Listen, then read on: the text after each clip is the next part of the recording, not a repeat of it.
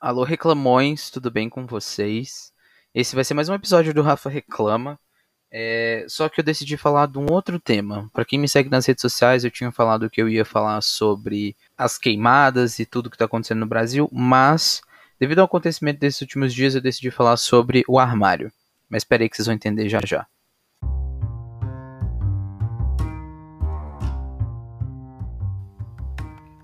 Olá, meu nome é Rafa, eu tenho 26 anos e depois de ter dado uma leve surtada durante todo esse tempo de quarentena, eu decidi criar esse podcast. Se você curte trocar ideia e reclamar sobre coisas banais e sobre coisas sérias, você tá no podcast certo.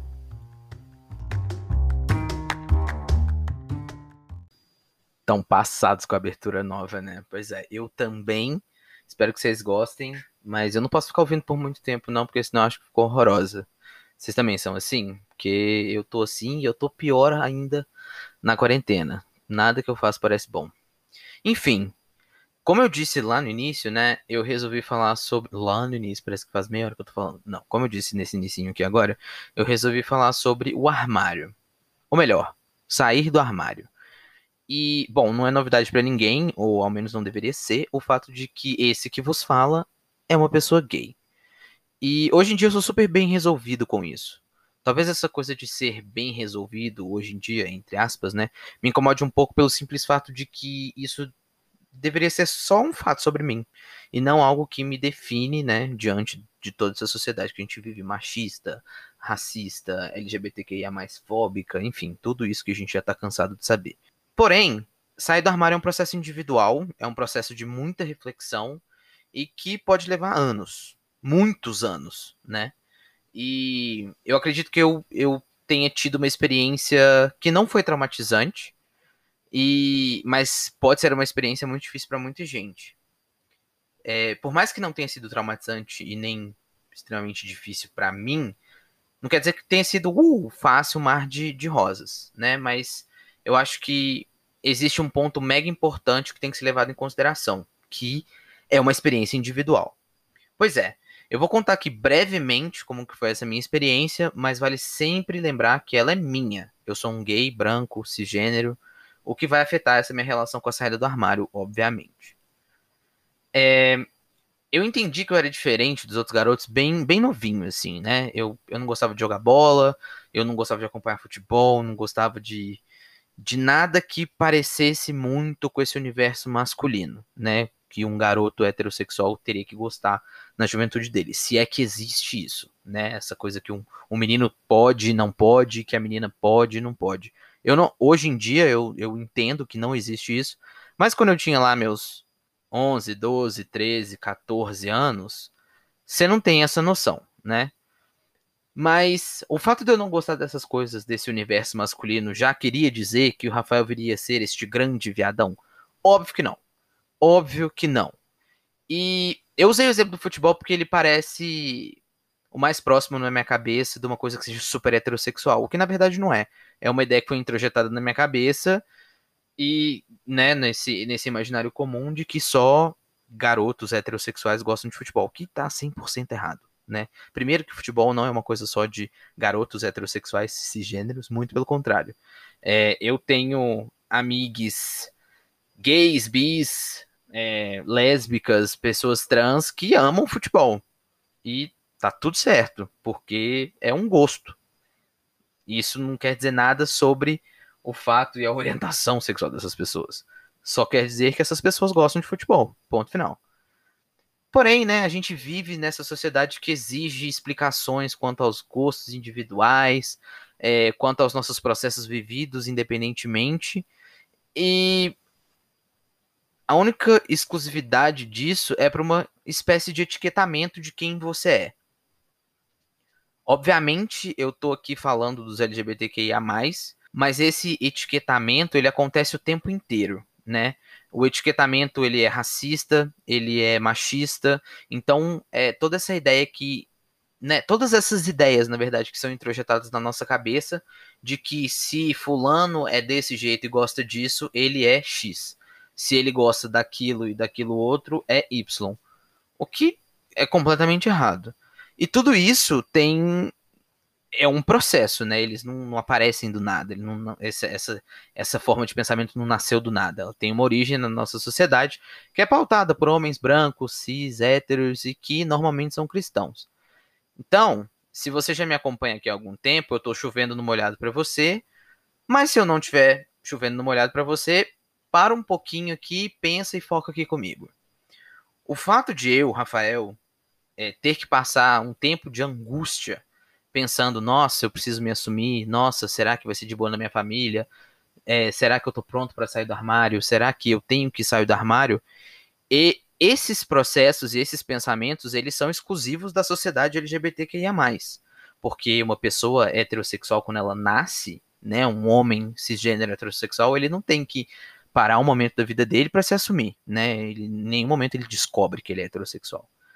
E, na verdade, quando nós, pessoas LGBTQIA+, descobrimos o nosso processo de identidade, seja com o nosso corpo, com as pessoas que, que a gente ama e como a gente performa a nossa vida perante as pessoas, a gente tem que justificar tudo isso. E é uma exclusividade muito terrível, porque várias pessoas são tolhidas da sua liberdade de expressão de quem elas são por medo, né? Teve um vídeo que rolou no Twitter esses dias para trás que é de um menininho um, dançando numa arquibancada no show da, acho que é Little Mix ou alguma coisa assim. E eu achei incrível porque é um menininho, ele deve ter, sei lá, 5, 6, 7 anos no máximo, no máximo, e ele tá se expressando livremente. E eu fiquei muito emocionado com aquilo porque aquela criança ali tá expressando o que ela tá sentindo naquele momento a alegria daquele momento e não está sendo julgada, sabe? Será que há 20 anos atrás isso aconteceria? Eu boto fé que não. Automaticamente poderia ser que alguém tolhesse daquela criança toda essa liberdade que ela tem. No meu caso, é, eu queria deixar claro que o meu caso da saída do armário é, é assim, um em um milhão, sabe? É, sair do armário da, na minha família foi muito tranquilo. Aqui dentro da minha casa, meus pais, minha irmã, foi muito de boa. E eu acredito que a única pessoa que não teria ficado feliz com essa minha saída do armário, porque depois, né, de um tempo eu saí pra minha família inteira, até porque não tem como segurar isso aqui dentro do armário por muito tempo, no meu caso eu não me segurei, né? É, a única pessoa que não ficaria muito feliz com essa informação foi meu, meu seria, né, meu avô, e que Deus o tenha em bom lugar. É, mas eu não contei para ele. Eu não contei para ele porque eu achei que talvez seria um desgaste para a vida dele. É, e também porque alguns familiares falaram: olha, não conta. É, meu avô, ele morreu, ele tinha 80 anos, então acho que não. Na minha, na, na minha compreensão, não faria sentido fazer com que ele passasse por esse momento de ter que entender, ter um neto é, homossexual, e enfim, eu acho que a construção dele é outra. E por mais que eu fosse contrário, também era um. Meu avô era um senhor muito doente, então eu não queria que ele passasse por esse processo, porque poderia ser, sim, muito intenso para ele. E, e ninguém foi lá contar para ele. E é nesse ponto aqui que eu quero chegar. O armário é meu e eu saio dele a hora que eu quiser e se eu quiser. Já tem um tempinho, né, que um, que um amigo meu ele foi arrancado do armário para a família dele uma família extremamente conservadora, diga-se de passagem. E quem, quem tirou esse meu amigo do armário foi um outro amigo gay, que estava meio que tentando ajudar. Ele jogou tudo na mesa para os pais desse outro menino, e é óbvio que deu errado, né? É óbvio que deu treta. Meu amigo apanhou, ele foi expulso de casa, e eu fiquei um tempo sem notícia dele, o que foi muito angustiante. E por quê? Isso mesmo, porque alguém achou que tinha o direito de entre aspas, ajudá-lo, né? Muitas aspas. E essa pessoa que tirou ele do armário achou que ia ficar tudo bem. Mas no achismo desse é que você pode foder com a vida de uma pessoa, né? E isso é muito sério. Se a pessoa não tá preparada para esse momento, ninguém tem o direito de fazer com que ela de repente fique preparada para isso. Eu me lembro claramente de quando eu contei para umas amigas minhas que eu talvez fosse bi. É, eu tive essa fase até entender que era bi de bicha. É, talvez não tenha sido um choque para elas, mas de qualquer modo eu fui acolhido ali. Elas entenderam, ficaram, ah, que legal e tal, obrigado por compartilhar. E com o passar do tempo, quando eu né, fui me sentindo mais confortável na minha própria pele, entendendo melhor quem era o Rafael diante né, do mundo e das pessoas e tal, eu fui contando para outras pessoas. Até que alguém contou para essa outra, entre aspas, amiga, que veio me interrogar. E eu lembro exatamente que eu estava na fila do almoço do colégio. E ela chegou. É, eu devia estar no segundo ano, eu acho. E ela começou a disparar uma série de perguntas com uma cara super de espanto. Tipo, você também beija meninos? Você não fica mais com meninas? Como que é isso? E eu fiquei completamente sem graça. Primeiro porque ela fez isso na frente de né, metade do colégio que estava ali almoçando também. E talvez não fosse uma coisa que eu quisesse que né, acontecesse ali naquele momento. E segundo, porque eu tinha contado, eu não tinha contado para ela. Logo, e segundo, porque eu não tinha contado para ela. Logo, alguém que eu confiava e que, né, eu contei, deu com a língua nos dentes e não foi nada agradável. E daí para frente foi um pequeno inferno. E eu acho que eu só tive sossego depois de um bom tempo, quando eu tive certeza da minha sexualidade. É bem enviado, diga-se de passagem, né? E eu fui essa a, a, a, bicha do colégio, né, no terceiro ano por algum tempo, até que um outro amigo meu saiu do armário. E, e aí a gente compartilhava esse, né, é, essa coisa de ser os, os dois gays e nananã, e outras pessoas que talvez fossem, mas não, não tinham saído do armário. E ao mesmo tempo que eu me sentia bem em estar bem comigo mesmo sendo um, um menino gay, era inevitável que eu percebesse os olhares, comentários, risadinhas, julgamentos de outras pessoas. Até porque a gente sabe que quando a gente está no colégio, o bullying ele tá ali sempre presente. E aí eu queria deixar uma pergunta. E para quem tem que eventualmente sair do armário mais de uma vez? E para quem quer passar por um processo de entendimento com o próprio corpo, de modificação do corpo e é julgada por todo mundo que está ao redor? Será que a gente está promovendo o espaço seguro o suficiente para essa galera? E aí eu deixo essa dúvida. E vale lembrar também, né, que tudo isso faz parte da saúde mental das pessoas. Você tem que se importar não só no Setembro Amarelo. Eu acho que é para fazer toda essa parada de entender e cooperar com o outro, ter essa escuta empática todo dia. E é por isso que eu queria trazer números, dados, ciência, informação, qualidade, real news. Só que antes eu queria deixar uma coisa bem clara toda vez que você arranca alguém do armário, você está expondo essa pessoa a um mundo que talvez ela não esteja nem um pouco preparada para lidar. E esse mundo é cruel. Por quê? O preconceito no Brasil, de 2008 a 2016, ele matou 868 travestis e transexuais, segundo a ONG Transgender Europe. Em 2014, no Rio de Janeiro, um pai espancou até a morte uma criança de 8 anos para ensiná-la a ser homem.